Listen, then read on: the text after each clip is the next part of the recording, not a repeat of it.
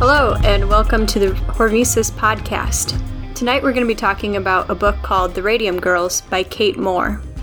This is the story of the young women who worked in radium clock dial factories, painting luminous dials. It is a story of both profound lack in radiation safety, communication, and justice for young women. And it's really written with the personal lives of the young women as forefront. But it's also superbly detailed and is really going to let us discuss the implications for both occupational and radiation safety. During this discussion, we will no doubt become upset about just how, evil these corporations were. Perhaps these companies weren't evil, they were simply negligent. I have a hard time saying that, I'm not going to lie. Negligent is what they were at the beginning. By the end, they were evil. But we'll really try to stick to primarily what we can learn from their story as medical physicists. Go ahead, Andrea. Thanks, Allison. Let's take a trip on a time machine for a second. Imagine it's, around 1920, and you're from a very poor family, and you have this opportunity to take a job where you're going to be making more than a lot of the men in your family. Most people in that situation wouldn't say no. But now imagine that this job involves working with a radioactive material and eating that material, working with your hands with that material, and doing this day in and day out with no protection. This is something that actually did happen. And the only difference is at the time, the people that were doing it didn't realize that it was dangerous. So what I'm setting the stage here for is describing the radium dial painters in the 1920s. So during the height of World War I, there were young women, mostly from poor immigrant families, who were recruited to work in radium clock factories, painting luminous dials. There were multiple companies throughout the country and even the world who all had their own practices, and this is before the time of well-established occupational health safety, or especially radiation safety. During and following their employment, they went from glowing with their opportunities to dying horrible, painful, mutilated deaths. I think what I want to go to now is one of the quotes directly from the book, and then I'm going to talk a little bit about that. So, here in the room, daylight barred, one could see evidences of the luminous paint everywhere on the worker.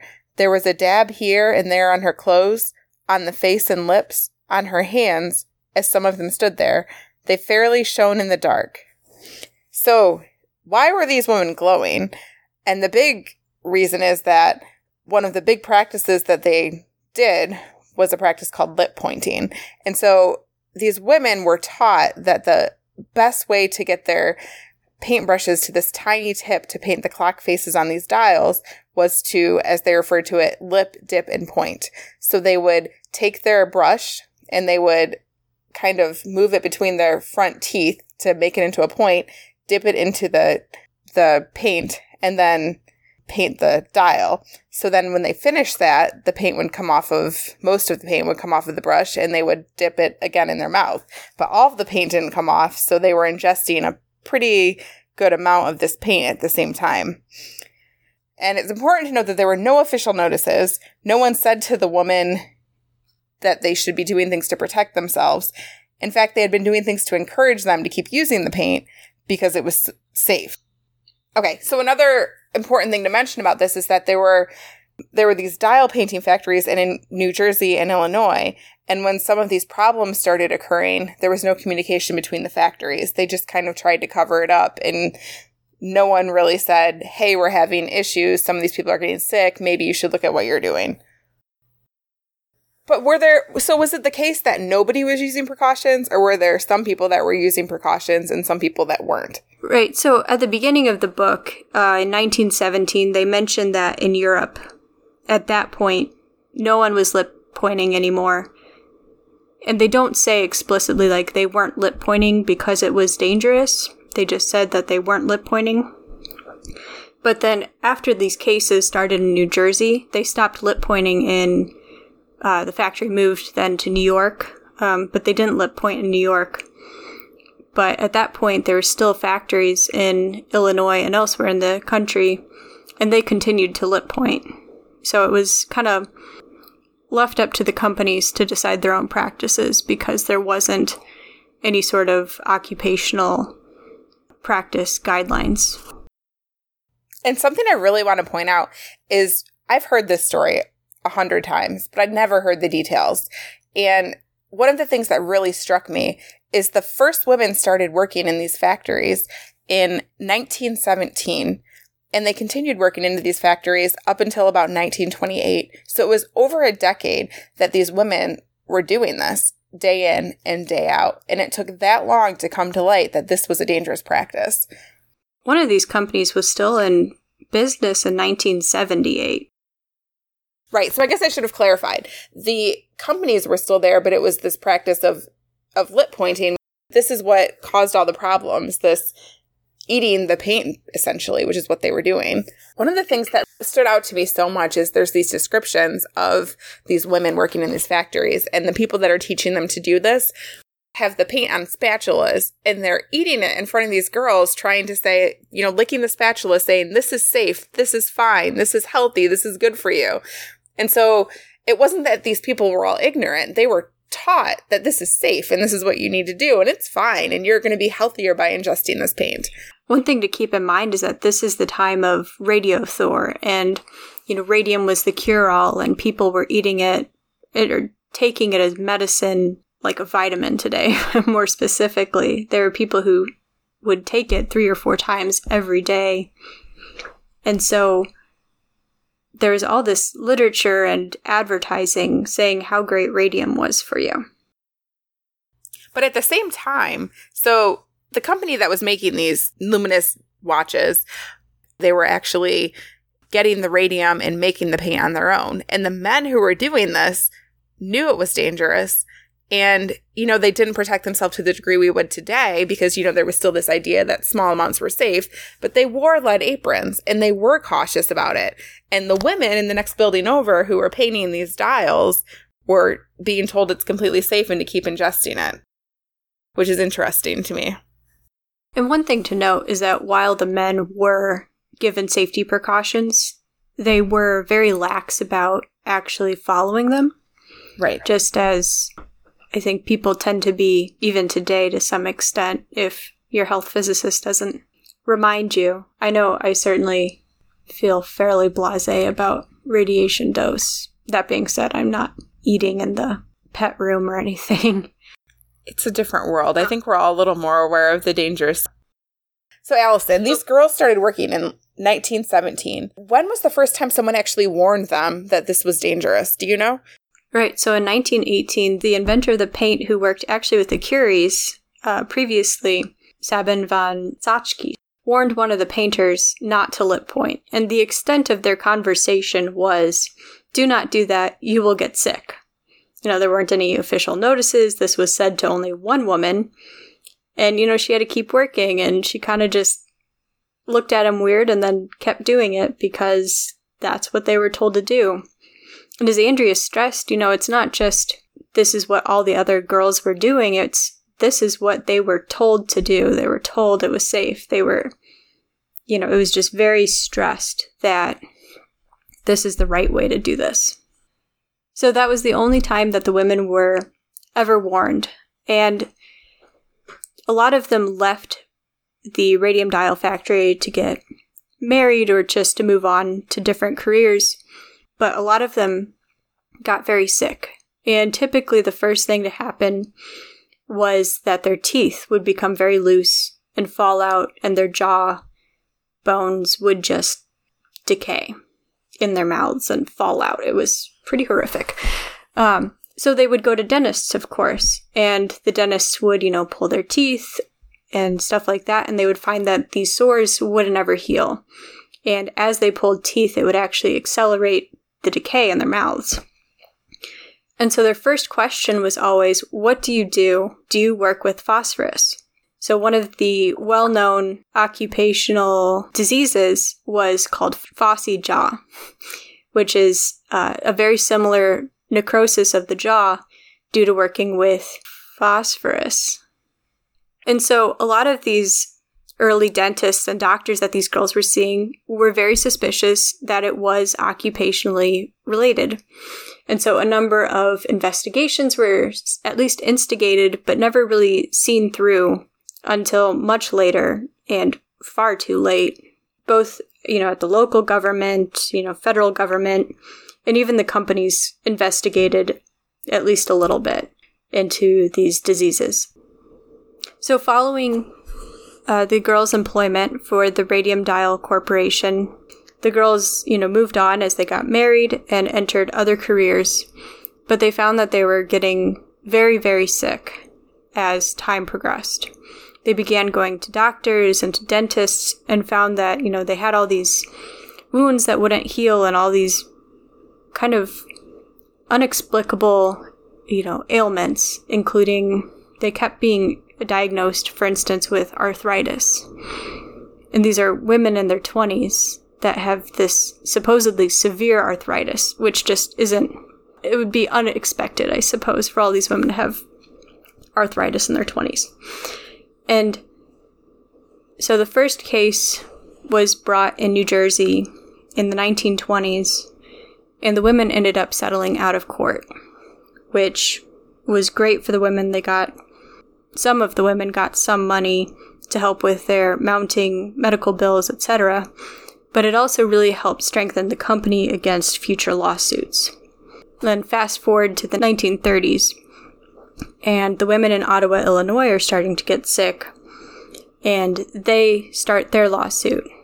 And it's their lawsuit that actually reached judgment and really made a large impact on society.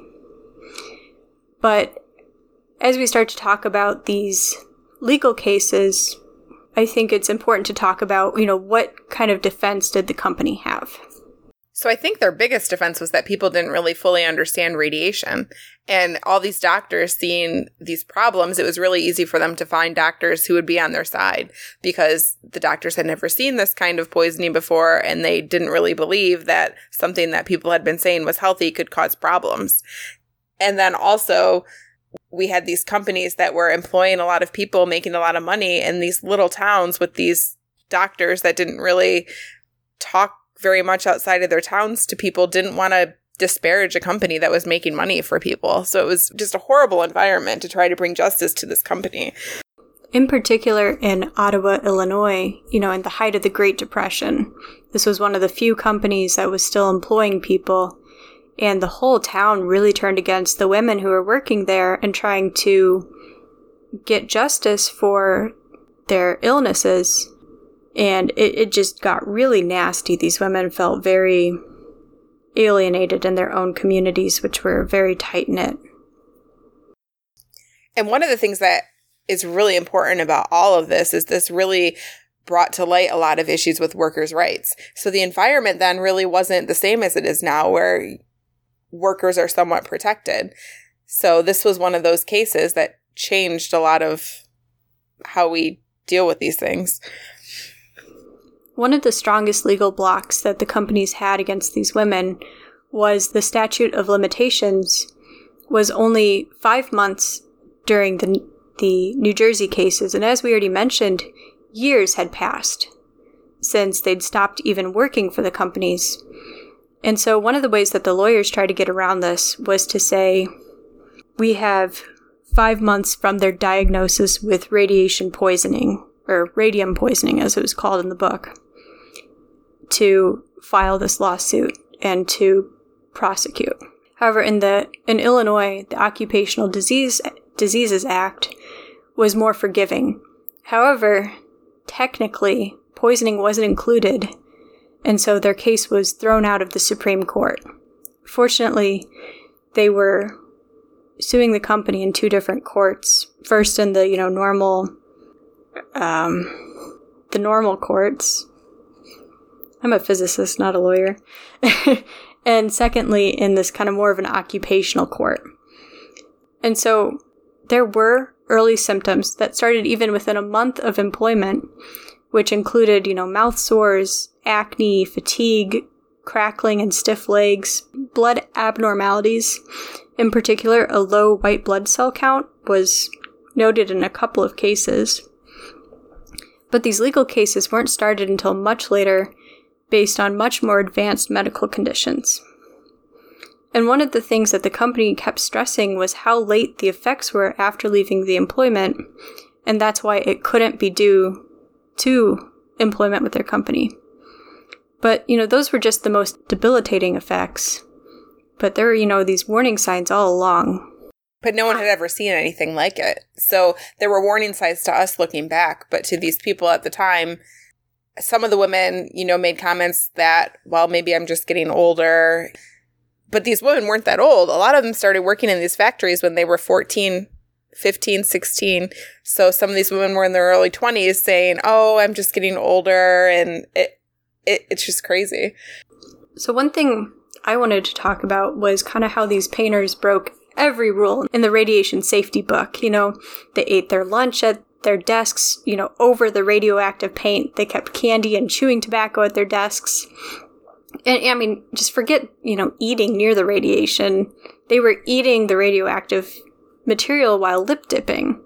Well, and also after their shift, they would go into the dark rooms and paint their faces and make faces at each other with their lips glowing. And the Ottawa, Illinois women were allowed to bring excess paint home. And so they'd go home and, paint themselves even more and their families, and bringing all that exposure into the house in addition to the workplace. And especially in the early days when the company wasn't as careful about the excess because of how expensive it was, they would go home covered in this glowing dust from the paint. And some of the women would wear their nice clothes to work so that they would take on this glowing look, and then they would wear those on dates later. So this wasn't just something that was on them while they were working. This is something that persisted and was just on them, 24 hours a day pretty much, constantly exposing them to this radiation. So what we really can take away from this book is how this case really led to greater safety standards across the board. Most obviously is that radium paint suddenly had safety standards. At one point, the company was selling radium paint to the general public. So you could just go buy some and paint whatever you wanted, which is kind of insane. But it was farther reaching than just that. When the Manhattan Project started, all of their safety standards came from what they learned from the dial painters. And then also the Occupational Safety and Health Administration was established. One of the things, even moving forward to 1978, the only safety information spread by the Luminous Processes firm in Ottawa, Illinois, which was one of the companies that came after the Radium Dial Corporation, was to not lip point and you would be safe. That was the only safety information. And they finally closed in 1978. So it almost seems like they had no idea how dangerous radium was. Well, certainly the workers didn't. The founder of Luminous Processes actually came from the original firm that was in Ottawa, Illinois. So he certainly knew. It was almost as if they didn't really believe it. I don't know. I just have a hard time believing that people actually knew how bad this was and continued trying to pretend it wasn't. But it seems like that was the case. But it's crazy to me. I think that's one of the hardest things about this whole thing is just how crazy it all is and how long this happened and how many women and people were affected. So I guess then the question is, what can we learn from this? What can we do? And I think one of the biggest things is just communication. I think one of the problems was there wasn't communication across the country. There wasn't communication across the globe because I think, as you mentioned, in Europe, there were radium dial painters, but they did not lip point. And they seemed to understand they had different techniques. They used these glass rods instead of these brushes. There seemed to be this idea that it wasn't safe, and no one was communicating about it. And of course, part of the reason that there wasn't communication was that it was totally up to the companies to protect their workers and to implement, whatever methods they wanted to. One of the things I just keep thinking about, and this is horrible, I'm not trying to just, plug Astro and all these ideas, but the ROIL system, the Radiation Oncology Incident Learning System, this reminds me of that so much, just the importance of these kind of systems where you know, mistakes happen and they are awful and they shouldn't happen, but they do. And trying to hide them and bury them just compounds these problems even more and makes situations like this possible. And so I feel like, you know, people should be talking about mistakes more freely. I don't know how you do that in our society where everyone's scared of getting sued. I don't know. But yeah, it just, that's all I kept thinking of when I was reading a lot of this, like, how does this apply now? Yeah, so one of the things related to that that I thought about was that we really just have to communicate, you know, every time we test a new drug, you have to communicate negative results and negative side effects. Like, that's just, that's our job, you know? That's good science. But, I mean, that's not purely on the scientists, that's also on journals, you know? Journals don't find a negative paper as exciting, I would imagine, but it's still just so important. So as we mentioned, the doctors of these women were just totally out of their depth, but there is just this lack of communication between the doctors and the women. For instance, one doctor diagnosed one of the women with syphilis, and when she died, that was listed as her cause of death. But the doctor never actually told her that was her diagnosis, which one of the things, and yeah, the book is very good about getting into the kind of personal details and really lets you get to know the women. And all of her family and friends were like, you know, that's just not possible. She wasn't sexually active, and therefore she couldn't have gotten syphilis. And one thing that was truly terrifying to me is that she had been previously tested, and the test was negative, and the second test was actually performed incorrectly by a doctor who just didn't know what he was doing. And that led to her misdiagnosis and wrong, you know, cause of death, which is just crazy to me. Well, that was kind of like the whole culture then too, though. I mean, you know, they didn't tell her, but that was kind of their running theme. Like, the one really chilling scene from this book is when they're describing the women in the courtroom, and the lawyer asks the doctor if her condition is terminal, and the doctor kind of looks at her and doesn't respond, and the not responding says it to her for the first time. This is a woman who is just very, very ill, did not realize that her condition was fatal. And the kind of idea at the time was that they didn't want to tell people that because they thought they would decline faster. The women couldn't talk to each other about what was going on in that sense because they didn't really know. They didn't realize how sick they were until they were really sick. So that was an interesting part of the whole thing as well. I do think one thing that science has done a good job of improving is watching out for vulnerable and marginalized populations. So these were poor women with very little education. Most of them left school in grade school, you know. They're typically born to immigrants. And okay, this really got me. The youngest worker age mentioned in the book was 11 years old. Right. And like, what makes an 11-year-old decide that she needs to go out and work in a factory? I mean, they're vulnerable from the beginning. And these dial painting factories paid really well for factory work. You already mentioned that they were making similar wages to what the men and their families would have been making. Right. And yeah, one of the things that was crazy, too, is that these women, they spent a lot of their money on, you know, some luxuries because they were making more money than anyone around them and they were proud of it. And then in the end, they worked so hard and got this money, and some of them were really good with their money and saved it, but then they ended up spending it all on the medical expenses. So it was just such a devastating situation in so many ways. I mean, this company just took everything from them, their health, everything. I mean, it's just sad. So I don't want to be callous, but I do think that there were some overreactions by society. So obviously following these cases and the publicity of the cases, there was a very strong push to limit the use of radium as a medicine and everything else. And there's no doubt that the way it was used previously as just a cure-all, take it 3 times a day, that's terrifying. But today it's actually used to treat bone cancers. As they discovered, radium is a bone-seeking agent, which is great if you have widespread metastatic disease in your bones. No, I don't think anything that you say that minimalizes the response to this is appropriate, because I think the response was appropriate. So it's important to note that the improper use of radiation is bad, and it leads to bad outcomes for everyone, and it's dangerous. But there are some really important safe ways to use radiation, and radiation was and is a very important way of treating cancer. For example, radium is now used today to treat bone cancers. And all of this was occurring at a time when radium needles were commonly used to treat multiple types of solid tumors. So it was used medically at the time, and it still is. So it's not to say that all radium's bad, all radiation's bad.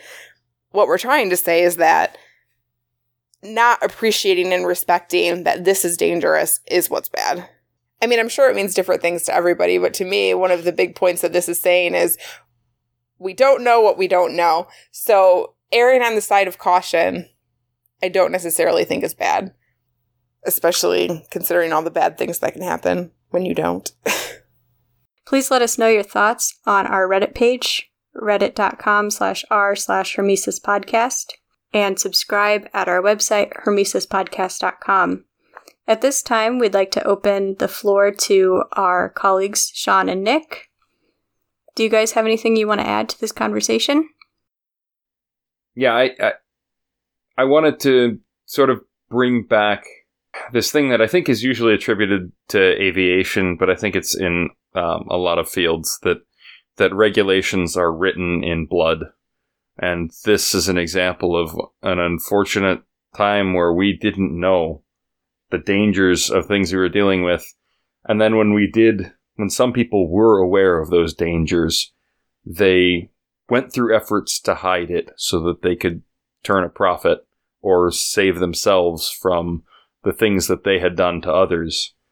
And it took the public hearing about the suffering of these women and similar cases for real lasting changes to come about. And some of the positives that you can look at from these, like you mentioned, are things like OSHA regulations and worker protections and stuff. But I'm hesitant to say that it was worth these women's lives and their futures to have those regulations come around. You kind of wish that we could look at these as examples of how we did it wrong and we found our mistake after it was too late to do anything. And maybe it would be nice if we can find the mistakes that might be coming and try and build our regulations around the errors we might be making in the future, instead of trying to fix things we already did to kill people and maim them and ruin their lives. So I actually wanted to go the opposite direction, which is probably not good now that you said that so nicely. But do you guys ever worry about the negative societal effects that a book like this could have? I know, for instance, that my parents, who I consider to be progressive, well-educated people, don't like the idea of nuclear power, which is something that I think is a no-brainer to some extent if it's done correctly. I think that just feeds into the whole, there's this anti-science movement right now, and it scares me. People are very quick to judge things without trying to fully understand them. I don't know how you fix that other than just talking about it and trying to be open and honest about things. Yeah, I think that open and honest is the solution to it. And I think that the best way to address those concerns is, I don't know if it works, but talking about, the evidence to support it, the reasons we know now why it's safe, things like, that there's more radioactive material released from coal-burning power plants than from nuclear power plants. Just pure baseline numbers because of the amount of coal that it has to burn and the amount of radioactive materials in it. Things like that, I don't know if it helps, but I think that at least discussing them helps. I don't think that not talking about these things would help. And I think that what's so interesting about this book is that it didn't just focus on the other tellings of this story. There's been other books about the plight of these women, but they've never actually really been about the plight of these women and their stories. It's been novels written about the effects that these cases have had on regulatory environments and the things that we have learned about radium poisoning by studying these women, but not really discussions of their lives and how it affected them specifically and humanizing the people involved in the story. While I think also demonizing the employers of these women. Some would say very rightfully so, given the actions that they're presented as having taken in the books. So there are a couple of things that I wanted to address with what you just said. The first thing, you know, you're talking about regulations being written in blood and how it took us a long time to learn about these dangers. I disagree. I think it goes back to what Allison and Andrea were talking about, where there's a lack of communication, there's a lack of understanding, but the knowledge was definitely there. I mean, Marie Curie died before a lot of these side effects really started to show themselves. These watch dial painters were working well into World War II, after World War II. You know, we're talking about a long period of time where really what this was just a complete willing blindness. So, you know, I'd say negligence and willful wrongdoing on the part of the company. The company went out of its way to rebut everything. They would rebut everything. If they said, you know, it's the radium, they said, oh, well, we use a different type of radium here. Yeah, but it's the same way. It's the same way that something like a company like Apple or Nike works today, right? Where we talk about, oh, well, but our batteries are made in the most eco-friendly, humane battery factories in China. Like, that's bullshit. That does not happen. Like, when we buy our new smartphone or this laptop that I'm recording this on, the battery that this runs on is running on rare earth minerals mined by a family in China who grows up next to the mine and not in a safe condition. That we know that's true. Like, those things happen. It's the same thing that Radium Dial Corporation did, where they're saying, no, it's got to be something else, or it's not how ours works. We've briefly alluded to the person. There was a effectively millionaire at the time who had a love affair with radium. He thought it would make him live forever. He drank like 1.5 liters of Radiothor all at once and developed a massive stomach ulcer and died as a result. And even that was in like the early 50s. Like, I don't know. It's one of these things where the public had a sort of a complicit silence and a complicit agreement that the successful company couldn't be deceiving them. And I think that that's something that we just do when you see success. I mean, let's talk about the U.S. presidency today. When we perceive success, it, you know, we tend to follow it and we tend to believe it. We give it the leaner truth. And, you know, we believe it. I don't know. I've been looking through my copy of The Radium Girls, and it said in like the 4th chapter, in 1912, there were doctors already testifying saying that the deleterious effects of radium are well known. And the Radium Dial Corporation didn't start making radium dial watches until 1917. And continued into the 50s. But it's still going back to, like, the people that were making this paint seemed to also know that it was dangerous and took, you know, even if minimal, they took steps to protect themselves. So then why didn't they care about the women who were painting the watches? I don't know. It's very – the whole thing is – there's just so many unanswered questions that I have about this whole thing. Well, sure. I mean, that's not the objection I'm raising so much. Like, yes, they acted in – poor conscience and bad faith. But really the statement of, you know, well, the regulations, we learned this. The regulations should have been there, but it wasn't in our public consciousness. Well, I guess the regulations I mean are the workers' rights regulations, that workers have a right to a safe work environment and to be protected. Mm-hmm. And that you can't knowingly poison your worker and it be all right. The tragedy is that should have counted as murder, but the courts were not equipped and are likely not equipped at this time to address it like that. Yeah. But effectively it is. It's a callous disregard for other humans' lives. And we'd like to think that as a society, we're beyond the point where you can be callous with another person's life. Well, so effectively it's either manslaughter or second-degree murder.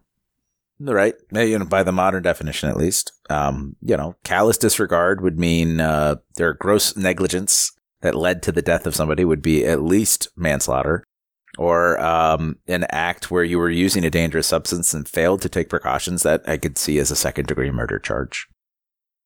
You know, let's move on from the regulation bit because we could sit here and bore people with legalese all night. But the second part of what effect does this book have on popular culture and people's perceptions of radiation and the dangers associated with it? I haven't heard as much from this as I have from other more cinematic expressions of science. I've had so many people ask me about the HBO series Chernobyl, and it's one of these things where I don't know if the people who are picking up the book that says The Radium Girls are people who are already skeptical about radiation. I think they're the people who are typically well-informed and have a relatively good idea of what the science behind it is. I do know that there is a Broadway musical about it. I think the book even makes note of it. And I would be curious how people walking out of that performance would describe the harms and hazards of radiation. Yeah, they mentioned two plays in the book as well, which I was hoping to get my hands on a copy of the screenplay, but my favorite used bookstore did not have them. My library didn't have them either. So at the back of Radium Girls, there's also a guide to, if this is for your book club, you know, some discussions you can have. And one of the questions that really interests me was as follows. How do you believe the radium companies and the press would have reacted differently to the scandal had the workers been male, considering the time period and how the women's gender help and hinder their case? They certainly wouldn't blame syphilis. I promise you that. I feel like this is like a landmine for Nick and I to try and chime in on. Yeah, I think you guys should have to answer this one. I'm going to mute my microphone. I think it could go either way. I think that playing historical what-ifs is impossible, but I could see it going either way, that the press took up the mantle of the plight of these women when it did choose to cover them, and that may have not been something they would do for male workers, but at the same time a male worker probably would have been able to have more access to their physicians, more access to their representatives of power that could potentially help them in this. I think you look at how the companies themselves treated their workers.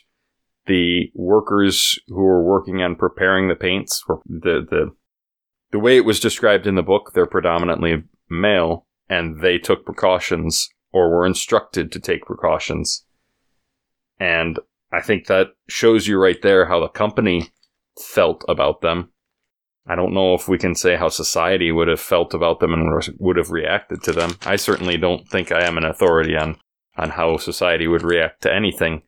I agree with you. I think that the press worked harder, or well, had a more heartbreaking story with the pictures of the mothers who couldn't pick up their children because their children weighed more than them. Their young children. But I agree that I think that the company would have treated the workers better had they been male. I don't know about more access to the doctors and stuff like that, because these doctors just had no idea what they were doing. Yeah, this is... to me, I think it's pretty fair to say that had these workers been men, there would have been a little bit more care. At the same time, we think of coal miners, and, you know, Nick was talking about it's not fair for you to poison your own workers. I mean, coal miners didn't have respiratory protection until the 70s. It's a My grandfather worked for the railroad, and he was out spraying these really awful chemicals to try to kill plants along the trail where they were putting the rail. And he and a lot of his friends died of cancer before I was born, shortly before I was born, so early 80s, late 70s. So stuff like this happened in other industries, too, where there was just this maybe neglect, maybe misunderstanding. I don't know. Yeah. Yeah, this is just, you know, it's... Since we keep telling you go to Reddit, check out late stage capitalism. That's what this is, you know, when there's a buck to be made, if you're not the one who has to put down your life, well, somebody else can take that risk. Yeah, especially if it's an uncertain risk, if it's sort of a nebulous risk, like radiation was, still is in many, many circles. You know, we're a little provocative with our Hormesis title, but people who say, well, it's not that big of a deal. Really? How do you know? How much thought have you put into that? How much research have you read saying that, you know, this isn't a big issue?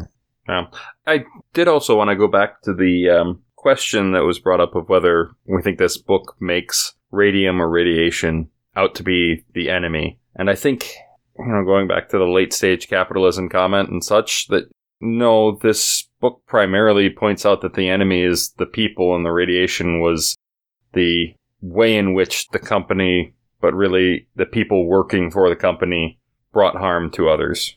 And I don't think it makes the radiation out to be the evil in this. I think it very clearly points that finger at the people who have some presumed agency in what goes on.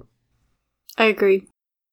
I think that's one of the things this book did very well, was not being kind of a fearmonger of radiation, which I think happens a lot anytime you try to talk about radiation safety and stuff for the general public. Yeah, I think this goes right to the people. I was very interested in the way that the radium was discovered to be the actual culprit in this book. We talk about this being an unknown hazard at the time, or a relatively unknown, poorly understood hazard. The girls had many other conditions that they were being diagnosed with. So how do you go ahead and prove that this is actually a radiation problem? I thought it was brilliant the way that they did this. They went about and they set up almost like a breathalyzer for radon, because the radium they were ingesting decayed into radon, and had all the girls tested by putting a big glass ionization chamber in front of their face. They blew into it. The ionization chamber measured how much exposure was being generated just from them breathing in. It's so scary thinking of the levels that they're reporting. I think they're generating, you know, like tens of millirem when they're exhaling over a course of an hour. I mean, this book had a lot of really visceral emotions for me. They're like, it brought out a lot of these sort of sensory evocations. When they first started describing lip pointing, we all have heard this story before. We heard it in the, you know, the first week of graduate school, talking about radiation physics and why it's important to have medical physicists. And just, I almost felt like I could feel the grains of grit between my teeth, and just that sensation of, oh my God, that's like the first cut out of 1,000 that's going to drop this giant tree. Like, it's not. And then going from that sensation at the beginning of the book to the middle of the book, when they describe, like, we finally shown definitively that there's radium in these girls' bodies, in their bones, in their lungs, in their soft tissue, that's causing all these problems. It's causing the necrosis. It's causing the sarcomas. That's causing the mouth sores. That's causing the lymphomas they're seeing. It was quite a journey to go through. So I thought it was a great book. I thought it had some great science in it. I know. I remember, you know, reading this book and emailing you guys. This book really brings out a lot of really hard to deal with emotions. You go from sadness to anger to frustration to outrage. And I remember, you know, just kind of doing my own research on it and finding out that there were groups of people that want these watches almost as collectibles, that they're searching for these radium watches. And that just horrified me completely, like absolutely, utterly shocked and horrified me. Like, I feel like all those watches should be found and destroyed. I don't think anybody should want them as souvenirs. It's just, I don't know. I would take the contrary position, not just to be contrarian. I think that that's important for us to keep in mind. You know, we've got to remember the mistakes that got us to where we are today. Nick's regulations written in blood has a fair point here in that we remember and we honor these people who did something that was dangerous without knowing by keeping, you know, what's your intent of that? Are you taking that object to glorify it because, there's this like crazy thing that we did and we killed 1,000 people and it was great? Or is it, I have this watch, I'm going to look at it when I think about, is what I'm doing right now better for whoever it is I'm doing it for? Like when I'm taking a look at a plan and it's 4:00 on a Friday and I say, there's a problem with this plan, we could make it better. Should I go inconvenience the people who made the plan? You know, could I look at this watch and say, yeah, there's a reason I'm doing this? I think the people that I was referring to were not as philosophical as you. Maybe not. So I'm one of those callous people. I really want Fiestaware. So like those old dishes that are radioactive. Every time I go to a thrift store, I always ask, do you have any Fiesta dishes? Because I think that's awesome. But whenever you talk, I feel like a terrible person. No, I just feel like somebody died for that. Like, oh, absolutely. I don't know the history of Fiestaware. Uranium glass, same thing. I don't know if it was the same kind of like death toll as these watches. But like to me, especially after reading this book, all those watches represent is just death and needless death and horrific death. And I don't know. To even want any piece of that is horrifying to me. I don't know what my point is. My point is just I'm horrified. Sean's point of remembering when you look at it that people did die to make this is perhaps worth reminding us as well of, well, another point that Sean brought up, that there's a lot of products we use today that were made this century, you know, in the modern era, that a lot of people died to bring to us that we don't necessarily think about because they don't have a book written about them telling us of their tortured lives. So one of my big like pet peeves on the subject is fast fashion. So in, I think it was 2012, there was a single clothing factory that burned to the ground and killed 1,200 people in an hour. Like, same death count as these watches, 1 hour. Probably more. It was 1,200 people who died from this? It was one building. No, but from radium. Oh, yeah, no. So, like, you're talking about a disaster that is greater than what happened from all of this negligence. Maybe not in terms of total effect, but in terms of absolute life toll. So what we didn't talk about was the extreme impact on the environment. So these factories, after they understood what was going on, they went back and surveyed these towns, not just the factories, the towns, and found that the dose that everyone in these towns was getting was just crazy. And the government had to come in and spend millions of dollars cleaning up these towns because the companies wouldn't do it. And, you know, they found just incidence of cancer to be way higher than normal. It's one of those few cases where they actually did find an environmental effect on people, which is really kind of unheard of. Yeah. Yeah. Well, so I'm sorry. I must have derailed you from your point because I think, you know, you're talking about these other massive disasters in this context of what's happening. So I like, how did you want to tie that in? Don't buy H&M. I don't know. Just, you know, like Nick was saying, is that there's all these things that we buy today. It's easy to say like, oh, well, you don't want to buy these watches because it led to a massive loss of life. But that's everything you buy today. Like, pretty much everything we manufacture today is made under similar conditions. It's not radiation, but it's some type of toxin. Absolutely. Yeah, exactly. I think it's, I don't know, just, I think more because we know the effects of radiation when mishandled and, like, the horrific deaths these women faced. It just, I mean, it is like a horror movie. Reading the accounts in this book and just, you know, you see it in the beginning when they're talking about these women getting these jobs and what they're doing, and you know what's coming, and it's just this slow motion, awful thing. None of them died quick. This was like a long, drawn-out, awful, horrible... Yeah, it makes me wonder, then, is this because we didn't expect people from their class to die this way? That it's so impactful. And it's alright when it's a bunch of people across the world that we never get to see. That's what this makes me feel, that it's fundamentally it's that. That's cutting a little bit too deep, but that's what it feels like, right? That if people were like dying in that way and I knew about it, I wouldn't buy that product either. I don't know. Well, I mean, it's like when you recycle something. So I was listening to one of the podcasts that I normally do. I think it was 99% Invisible, episode 341, National Sword. They talk about how recycling, even, you know, before these Chinese tariff wars came into effect, when you recycled things, it all went over to China.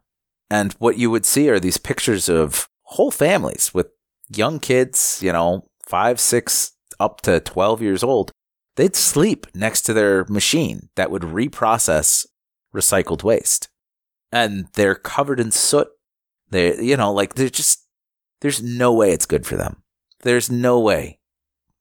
But it's not even us purposefully purchasing a product. It's a product and an act that we think is like, oh, well, this is good for the environment. Me putting this glass bottle or this plastic container into this recycling bin is a good thing. Or me purchasing this made out of 100% post-consumer recycled material is a good thing. Well, no, there's a human toll associated with this because of how we do this. You know, it's when it's out of sight and out of mind, you know, kind of the way that these workers were, you know, they're women, they're young girls who got a great opportunity that they would never have had. Like, it very much is the same type of mental circumstance that we see in a lot of different ways that we have evolved, adapted, grown as a society. Globalization. So, I don't know. One last thought. I did think that it was very ironic that one of the main uses of radium tubes, I mean, obviously there's sarcomas and base of tongue cancers that were commonly treated with brachytherapy, but cervix cancer is one of the classic brachytherapy sites. Radium was used for that quite commonly, and I think that, you know, while radium went on to kill and poison the people of these communities and kill a lot of these workers who were mostly female, at the same time, it has saved hundreds of thousands of lives. And it's something that I think we overlook a little bit, that, you know, we talk about radon and radium being such a terrible hazard and a risk. We try and get rid of it. We try and mitigate it in our hospitals now, but it's played a huge role in our profession, at least as therapy physicists, maybe not for you, Allison, as whatever it is you do, but I don't know. Yeah, I don't know.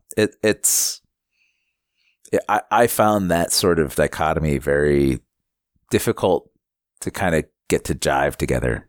So, I hope you enjoy this episode of Hormesis Podcast. If you have any feedback or ideas of how we can carry forward the impact of this book as medical physicists, please let us know at our Reddit page, reddit.com/r/Hormesis Podcast, and subscribe at our website, hormesispodcast.com.